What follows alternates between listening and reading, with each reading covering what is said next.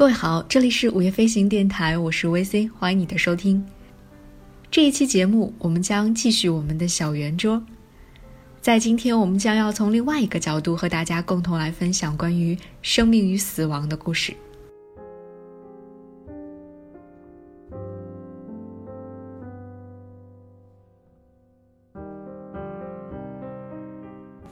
对，所以秦准跟我说说，你觉得安宁是我现在做的事情吗？我说是啊。嗯他说不是，安宁是每个人该做的事情。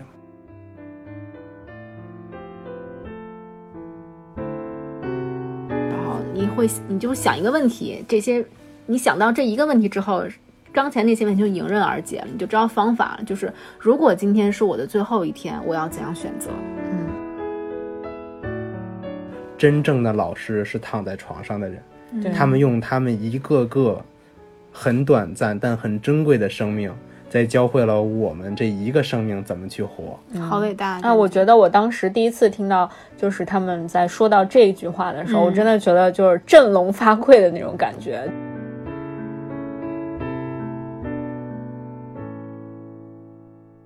说到这个心理上的支持，我知道在至少在海医的这个安宁疗护团队里面，是有一批非常专业的这种心理咨询师，他们的团队在这里面长期驻扎的。那这些心理咨询师他们是在做什么工作，能起什么样的作用呢？啊，他们主要起的作用就是针对于呃病人会提出一些，比如我他们有恐惧，就是我死后去哪里，嗯，嗯嗯，然后还是那种我从哪儿来到哪儿去的对问题。是这意思，因为他们就是未知嘛，所以有嗯嗯恐惧，有恐惧就不可能走好，嗯然后就会去问心理师，比如啊、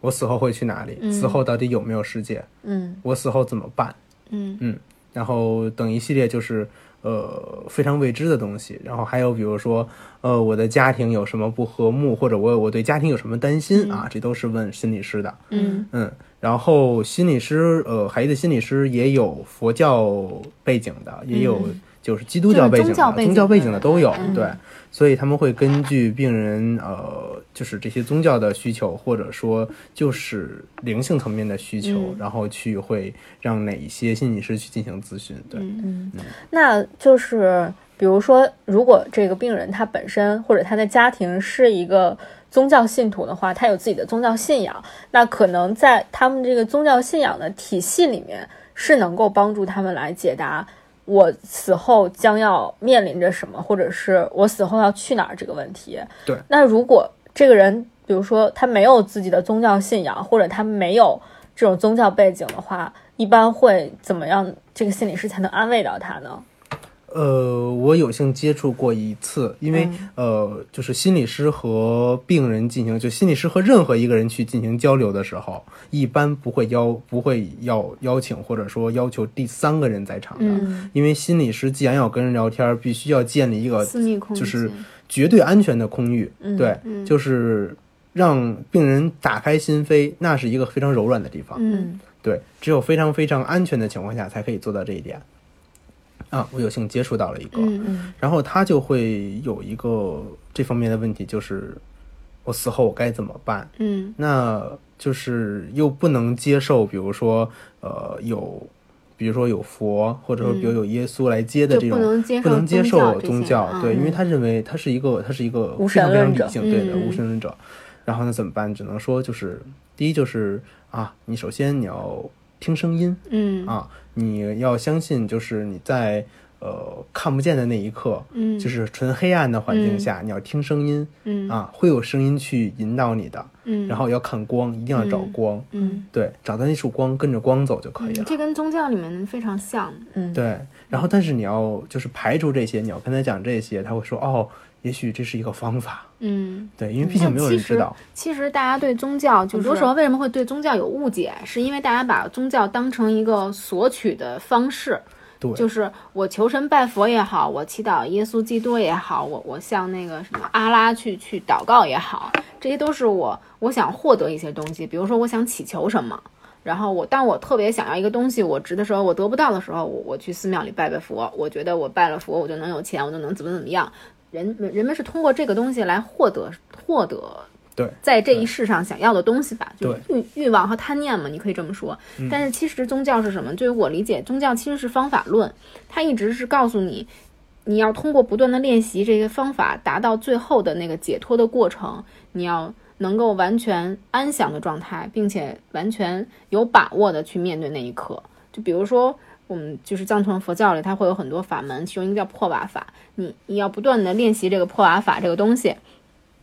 为的是什么？为的是当你有一天离开这个世界的时候，你能就是知道我在经历这些过程。包括刚才我们说，心理老师会说有光、有声音这些东西，其实很多时候就是不光是藏传佛教嘛，很多宗教都会给你讲。如果大家有兴趣，可以去看那个中英文教得度，然后它是一本书，叫中音，就是。中间的中阴阴阳的阴，中阴文教得度，它就是告诉你人在经历死亡的时候会经历怎样一个完整的，过程，它把这过程非非常非常完整的给你写出来。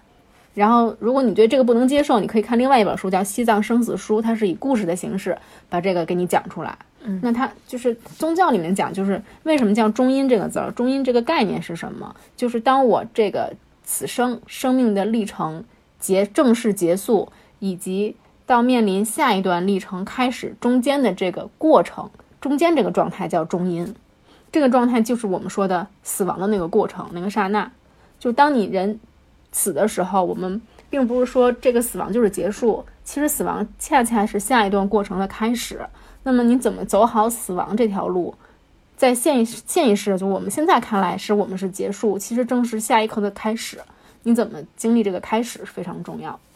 对。就是很多人对于宗教，因为就是有太多的那种迷信色彩在里面啊，对对对，所以烧香拜佛那种感觉。对，雍和宫嘛，你看每年会有特定的节日挤到爆。对，但是就是其实是你你去雍和宫是没有错的，你你祈求祈祷也是没有错的，你还是相信佛法会有一些力量来去给你，这力量给你的是什么？是给你的信心，是给你相信我通过，虽然它是个仪式。但是我去了这里之后，我给我自己信心，我祈祷过了，我觉得我能受到一些加持，这是你自己心理方面的，对吗？就是其实是你给你自己信心的过程。但是说我一定能得到什么，或者我去了这儿我就能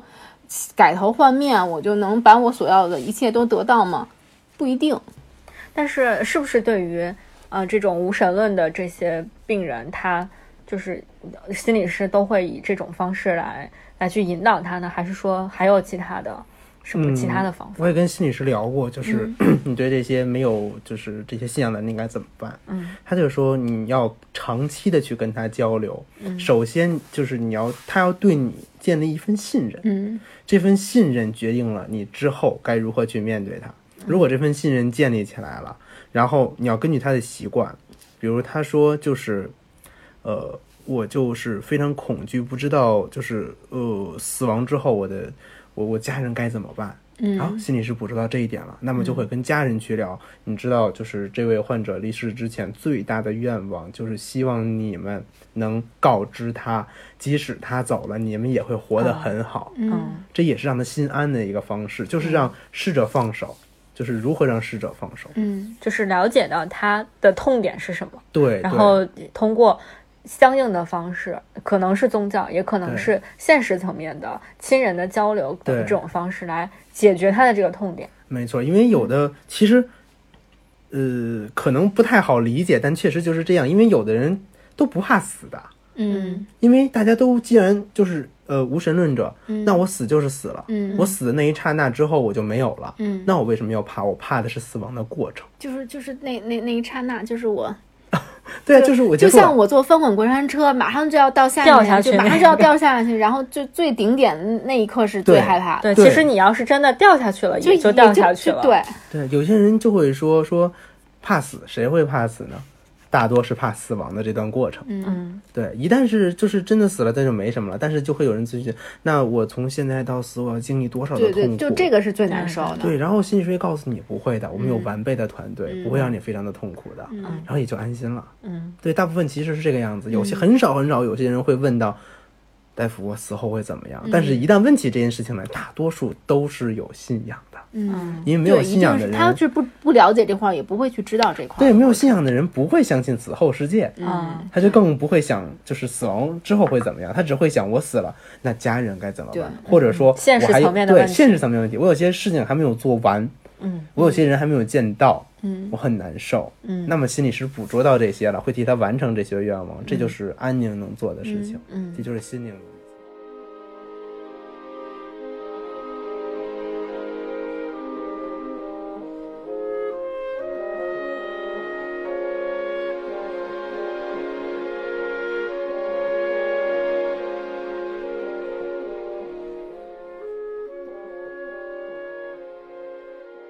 其实灵性支持某种程度上可能跟心理支持是密不可分的。是密不可分的。嗯，然后社会支持其实就是我们这个目前我们的社会当中能够提供相应的哪些帮助，嗯，嗯，比如说我们刚才提到的志愿者的团队一些宗教团体，对，呃，那除了这个之外，可能像我们比如说比较熟悉的一些慈善基金会，嗯他们会有相应的，比如说场地呀，或者是资金方面的支持，能够呃让更多的人能够享受到这种临终关怀也好，或者是安宁疗护嗯也好，对社会支持，比如就是，呃，怎么说？因为家庭也要融入到社会，嗯就是你带有这种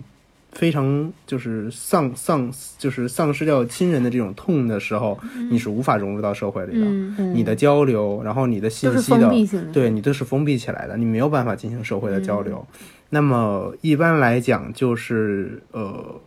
安宁疗护这边对于呃逝者家属，嗯。两个月左右会有电话回访，嗯。大概就是问你，比如你还好吗？嗯。然后我们现在就有一个呃，就是遗属团队的那种嗯。疗愈、啊，然后在哪哪哪个地嗯。方，你要不要来参加一下？如果不的话，然后你是有什么就是顾虑。对，有什么顾虑，或者有什么更深层次的，比如我还没有疗愈好，那我们、嗯。呃团队可以上门啊，我可以跟你单独的去聊一聊，嗯。对，都有，所以就挺安心的，嗯嗯，而且君准那里非常的负责任，我想问一个，就是比较现实层面，就是这种上门是需要收费的吗？并没有，这就是社会层面的支持，就是他啊们完全完全是志愿的公益服务，对他们其实，呃，其实，呃，怎么说？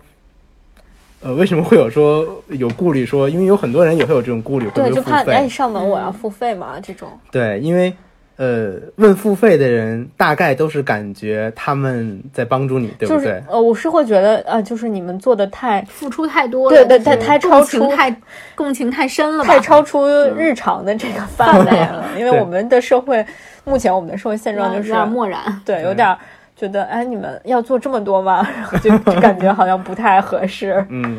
呃，就是其实，在他们看来，帮别人就是在帮自己。嗯，所以我觉得我我真的挺好奇，他们这些人到底是样一个什么样的人群？就他们他们的生活是什么样子的？就这些在做这件事的人对对对，呃，这些志愿者们在主任看来都有一个非常统一的共性，嗯，就是就是疗伤，嗯，其实是在疗伤。啊疗愈自己的疗愈过程自己，就是主任说的，用生命来教导生命。嗯说你以为志愿者们真的每天在这里去帮助他们，然后去怎么怎么样？其实真正的老师是躺在床上的人，对他们用他们一个个很短暂但很珍贵的生命，在教会了我们这一个生命怎么去活。好伟大啊，我觉得我当时第一次听到，就是他们在说到这句话的时候，我真的觉得就是振聋发聩的那种感觉，就是用生命教导生命这句话，真的说的特别特别的好。对，然后我觉得这个也是，比如说像我们这个拍这种纪录片也好，嗯我们的这些，甚至是我们今天做整个两用两期的节目来聊这个话题，我们其实也是。并不是单纯的是说啊，我想为你介绍一下有临终关怀这个这项工作，然后欢迎大家了解一下，而是我们希望大家能够通过呃我们聊这个话题也好，我们讲到的一些书啊、故事啊等等，我们自己的亲身体验，能够以过去的这些人他们的生命来教会我们这些人怎么样去生命。就是我们其实可以浓缩因为我们的话题，就变成以生命来唤醒生命，嗯。就是唤醒更多人的觉知，知道死亡这件事儿，知道生命这件事儿，从而知道生活就是这每个当下都很异常珍贵。简单说就是活明白。对，因为有些人一生都不会活明白。就是就是有一句话讲的特别好，就是当你这个决定你不知道怎么做，当你觉得你对这件事情特别执着，当你觉得这个人你特别在意的时候，你放不开手的时候，你会你就想一个问题，这些你想到这一个问题之后，刚才那些问题就迎刃而解了，你就知道方法了。就是如果今天是我的最后一天，我要怎样选择？嗯嗯，所以我觉得就是如果有机会，希望大家能够更多的了解，比如说安宁疗护等等这样的嗯相关的一些东西。如果就是你觉得这件事情离你还不是那么的迫切，对，然后我我也希望就是你能够有这么一个，就是我们过去曾经常提的一个词叫向死而生嘛，嗯，就是有的时候是人焉知，就是叫什么不知死焉知生，就你不知道，你不对死亡有一个很正确的认识，你其实也不知道怎么样去更好的珍惜现有的生活，去怎样完成自己的人生。对，所以就是我想起一句话，就是你你如何看待死亡，如何对待死亡，你就如何活着，对对就是这种感觉。对对，包括之前那个我们有一个培训上，然后秦准也会说，一个人怎么活，他就会怎么死。嗯，对，就其实这两个是生和死是看起来阴阳两隔，然后就是中间隔得很远，就像但其实八卦嘛，其实它是在一起的。其实中有我，其实这两个东西是密不可分的。嗯嗯对，所以秦准跟我说说，你觉得安宁是我现在做的事情吗？我说是啊。嗯他说不是，安宁是每个人该做的事情。嗯说怎么讲？说再往大了说，我们不提生不提死，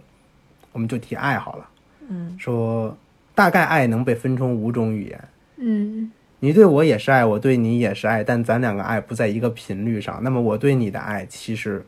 是我想要的，而不是你想要的。我用你听得懂的爱，你感觉到的爱去爱你，那是我对你的爱。对，所以说，这其实也是一种安宁理念。为什么？你想要的才是我该给你的，对你你你真正需要的才是你需，要的。而不是我能给什么我给什么。所以这个到社会层面上就是这个样子，然后到医疗层面就是这是每一个大夫应该做的，而不是哦你到了安宁了，嗯，哦你才能享受到，不是的，安宁是一个全社会的理念。嗯，哎，所以我们还有很长很长的路要走。嗯。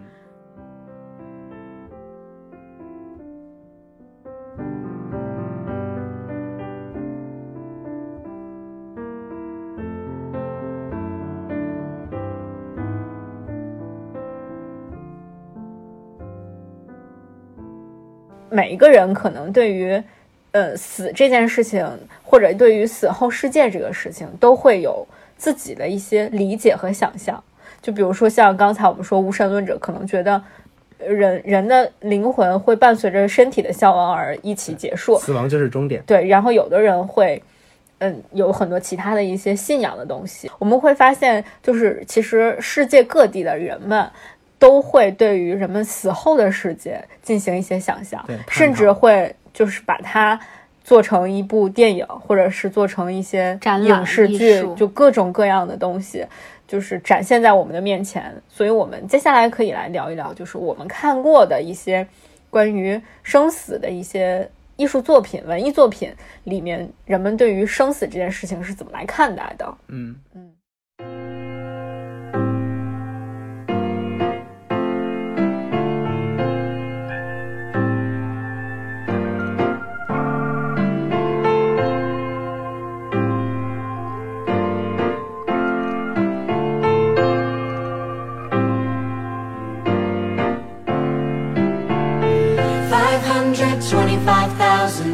525,600 minutes. 525,000 moments so dear. 525,600 minutes.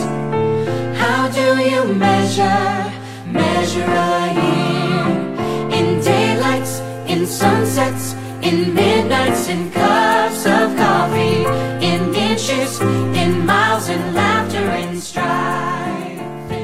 那首先我们可以聊一个，就是刚才我们在上一期节目当中提到了的，就是遗愿清单叫 Bucket List 这个、嗯。这个电影。这电影是二零零七年然后拍的一部电影，嗯。然后里面有大家很熟悉的黑人演员摩根弗里曼。嗯。然后呢，这个里面主要讲的就是两个身患癌癌症，而且都是癌症晚期的两个老头儿，然后这两个老老头儿怎么就是共同结伴去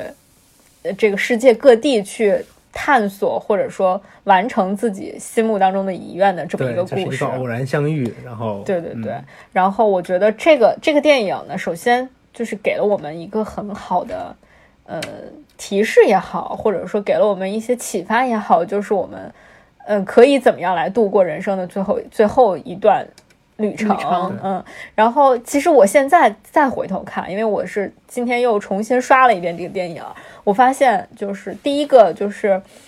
呃，他们这个里面所提到的，就是这两个老头儿走过的这些地方，其实编剧还是挺有想法的，就是他特意安排了这几个地方，就除了第一个是在法国，法国最终是在香港结束之外，就这个其实都是很繁华、很发达的这种城市。对然后中间他们依次走到的都是埃及的金字塔，然后印度的泰姬陵和中国的万里长城，这其实全部都是一个国家的最高领导者对他他为自己修建的陵墓也好，或者是他在自己的生前最最成功的一件作品，比如说金字塔是法老的坟坟墓，嗯，然后泰姬陵是王就是国王为王后修建的那个陵墓，陵墓然后。万里长城就不用说了，就是秦始皇终其一生修建的一个建筑，而且就是长城下面也埋葬了无数的尸骨。对所以我我现在再回头看，就觉得，哎，这个编剧真的是非常非常用心在在写这部剧了。呃，另外一个就是让我很印象很深刻的，就也是我看到这个地方非常受到震撼的，就是他们在埃及金字塔上面坐在金字塔的塔顶，嗯然后他们这个摩根弗里曼是一个博学家嘛，他提了说，你知道吗？其实埃及人对死后世界有他们自己的想象。我觉得他们那更高深，其实对，他会说，嗯、就是当埃及人相埃及人们是相信，当人的灵魂即将进入天堂之前，他是有接受审问的，他需要回答两个问题，第一个就是你这一生曾经感受到过喜悦吗？然后第二个问题就是你。在你的一生当中，有没有给其他人带来过喜悦？哎，我现在想到这两个问题，我觉得我我这辈子就是活得还挺好的，我都能非常就是自信的回答自信的回答出来这个，但是，但是当同事被自己感动了一下。当当当提出这两个问题的时候，我还是觉得哎，有一点戳泪点的那种感觉，就是其实人在人终其一生，包括这个影片在开头，他会讲到说，人人们在终其一生的时候，你将会如何评价你自己呢？有些人可能是以自己的成就来评价自己嘛，有的人是以自己能够达到什么样的高度来评价自己，对，然后呢有，些人是以自己给了给予别人多少来评价自己，对，然后他最后说，我觉得有一些人，他其实是类似于点题那种话，他说，我觉得有一些人是以自己，呃，给自己的存在给别人带来了什么，或者说。比有多少人因为我的存在而变得有意义来衡量自己的价值？我觉得这个就其实也是在在讲这个这个电影当中的很多要向我表达的主题，嗯就是这两个人在自己生命的末期都成为了彼此人生的最后一段旅程的一个旅伴，然后他们也完成了自己的救赎和他人的救赎。对，也回答了同样的两个问题。对我觉得这个电影回头来看，可能经历了过去一年的这个观察也好、思考也好，就突然觉得啊，这个电影真的是拍的挺好的。嗯就是你经历了什么，你才能读懂什么。对对对对对，125,600 million.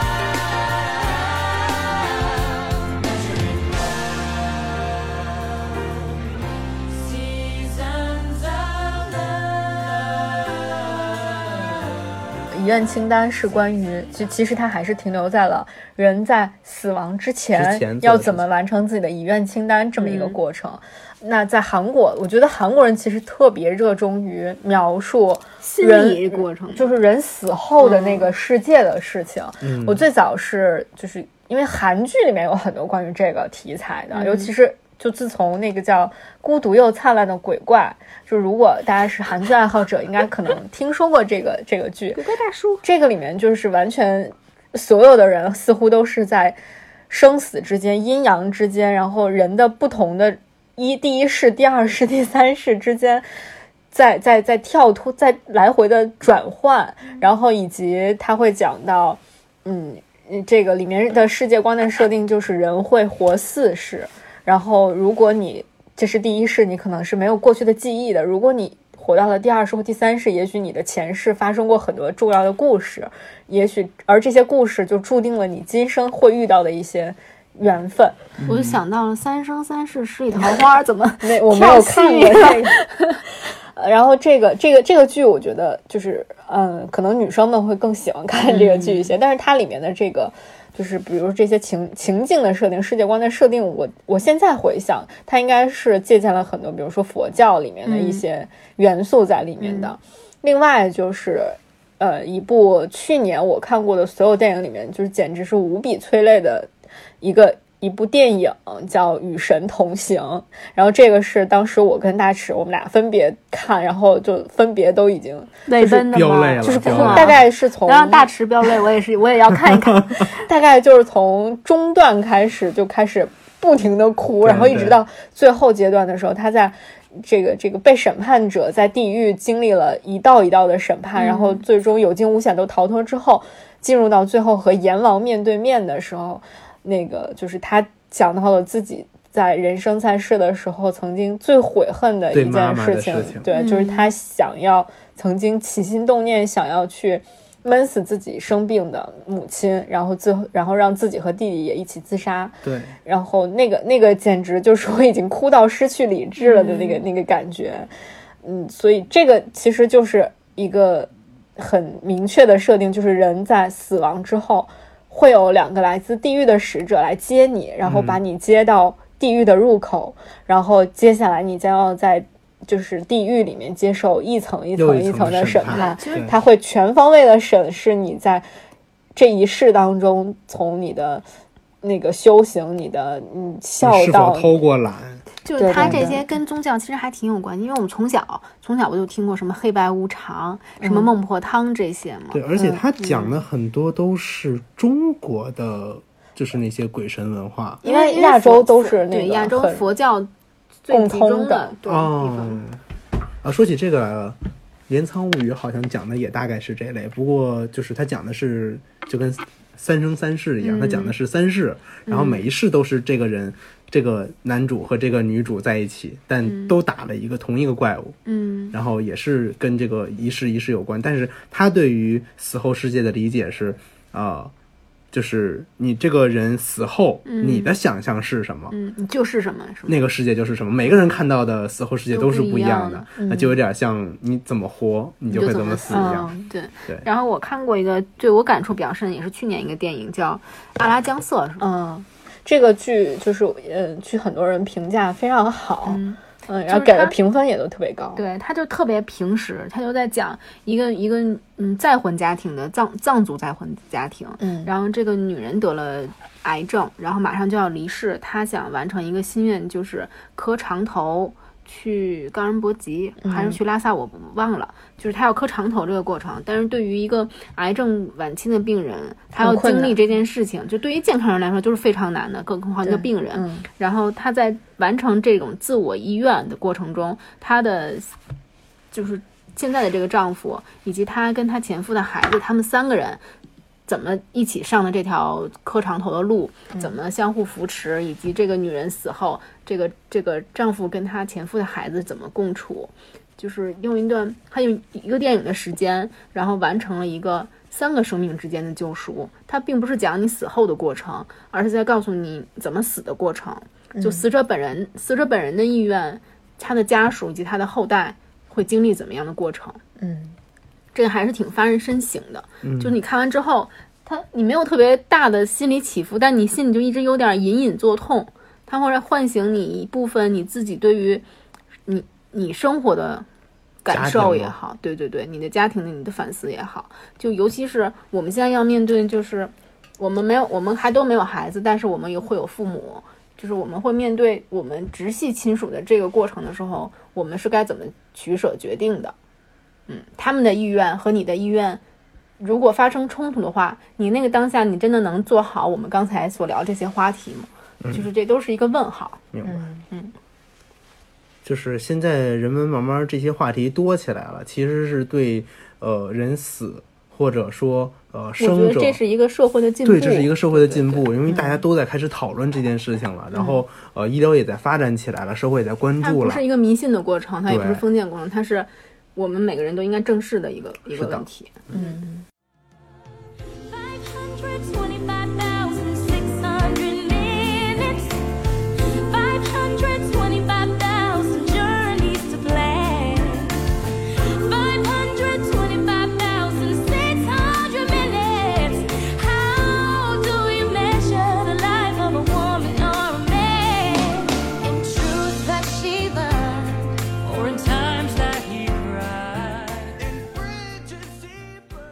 其实，所以话说回来，我们聊了两期关于生死的这个话题，稍微有点沉重。但是另一方面，就另一个角度，我们想，其实正是因为这些沉重的生死的话题，才让你更加珍惜你现在的生活，嗯更加珍惜我们现在我所拥有的一切。对，就是希望大家都能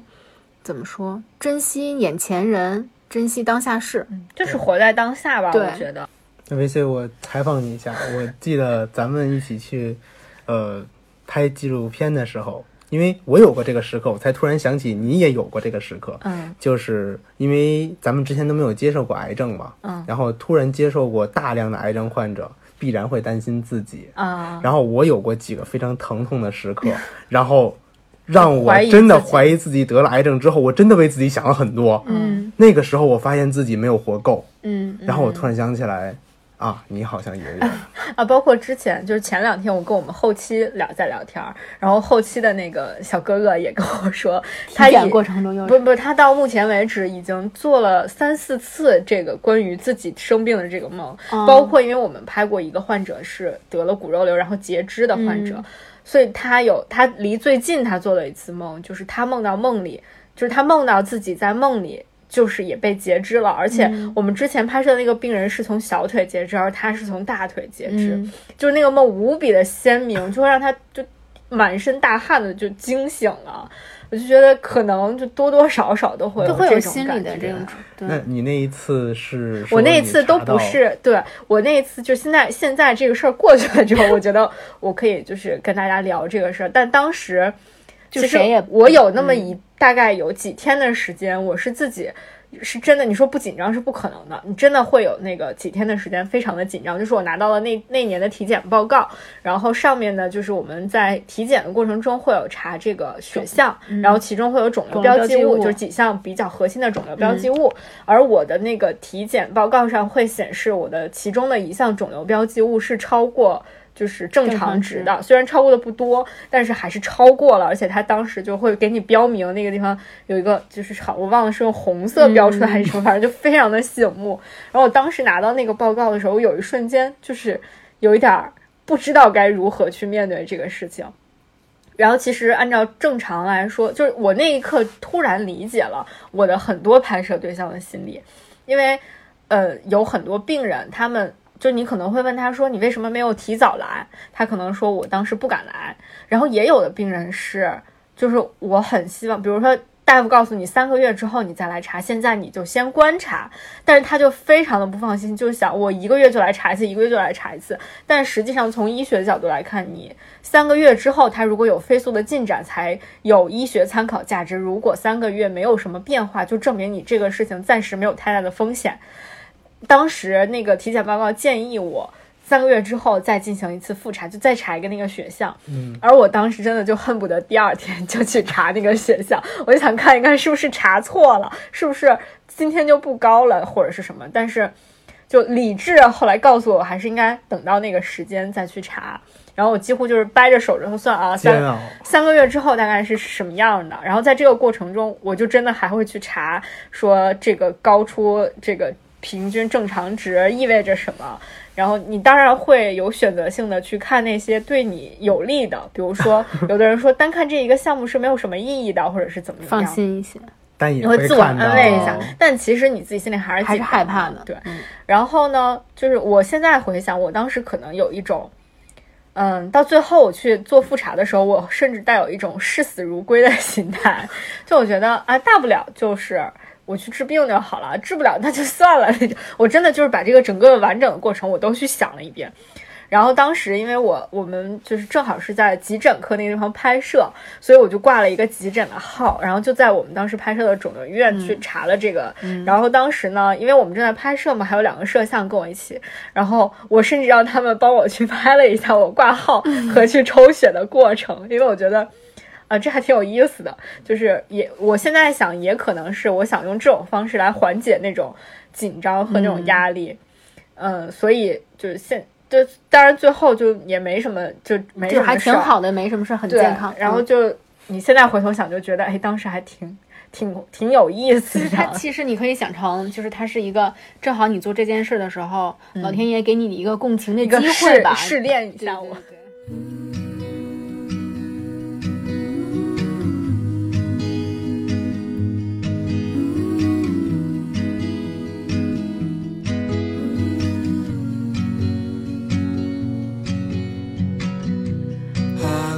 Afternoon,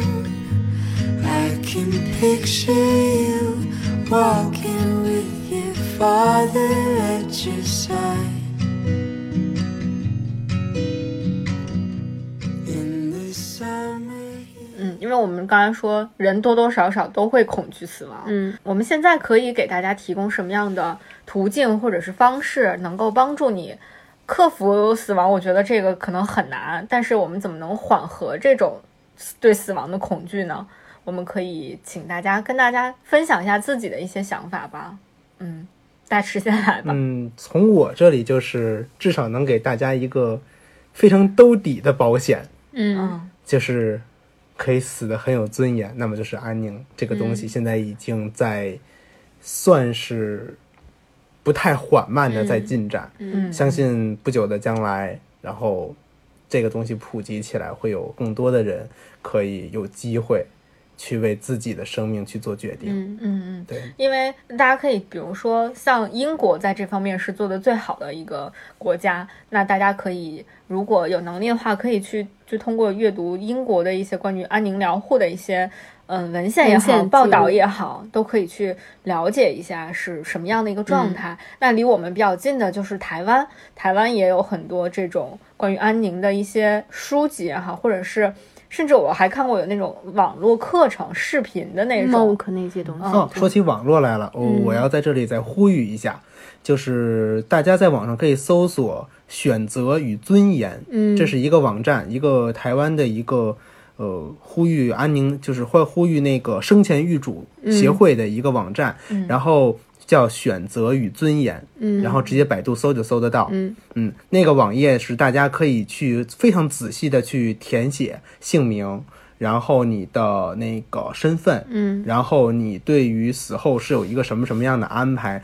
目前是到了四千多名，然后我是填了一个，然后呃，据那个网站说，达到五万名。然后就会有法律效益，嗯然后国家就会重视，然后就会把它立为法律的一个条款。那个时候，中国也会有生前预嘱，嗯对，就是你可以呃，在死在死后，哪怕是死后，就是你的生前预嘱会成为医生们的第一执行，嗯，而第二执行才是家家属们的建议。对嗯，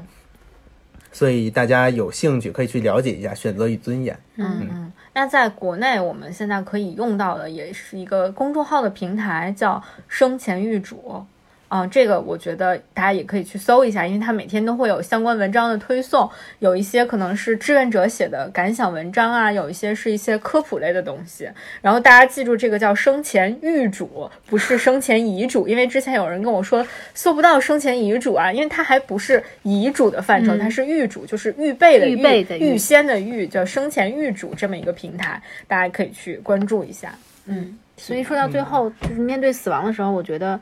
就是个体跟家人之间的关系，就是我有我的路要走，你也有你的路要走。嗯，就是我们相互尊重彼此将要面临的道路，然后我们能够非常平静的松开牵着彼此的手。嗯，就是非常完美的一个结局了。嗯，所以就是和亲人之间的沟通是一个特别重要的环节。就是这个不仅是我们日常生活当中想要维持一个就是很美好的家庭关系的一个很重要的环节，也是我们当生命即将走向终点的时候，可以让每一个人都可以走得比较安心的这么一个方式吧。所以还是那句话，就是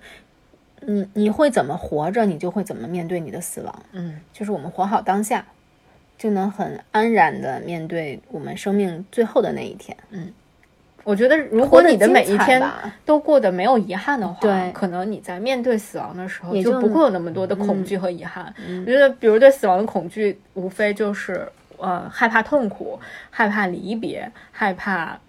嗯，还有害怕什么？还有害怕未知，对以及害怕留有遗憾。嗯而如果我们能够让自己尽可能的不要留下太多的遗憾，然后能够嗯逐渐逐渐的来修炼自己，我觉得其中有一个就是关于就是你怎么能够自我察觉，能够自我觉知这个过程。如果你对于自己的内心的真实的想法能够慢慢慢慢的有一个很好的认知，其实就是等于你，如果你终有一天找到了那个自真正的自己，然后当你离开的时候，你会觉得可能你人生中最大的这个遗憾就是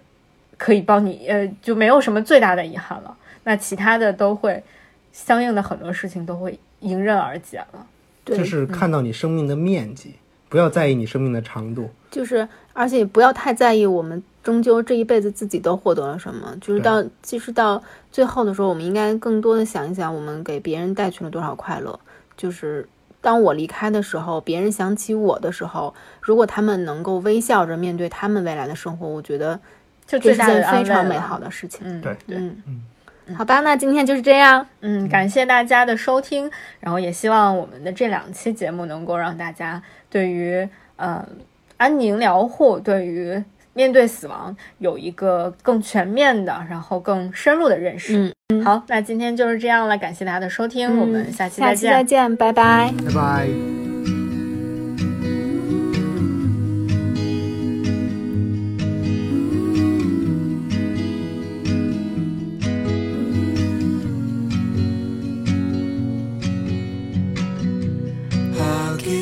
Afternoon, I can picture you walking with your father at your side. In the summer heat, California speaks softly like she's making up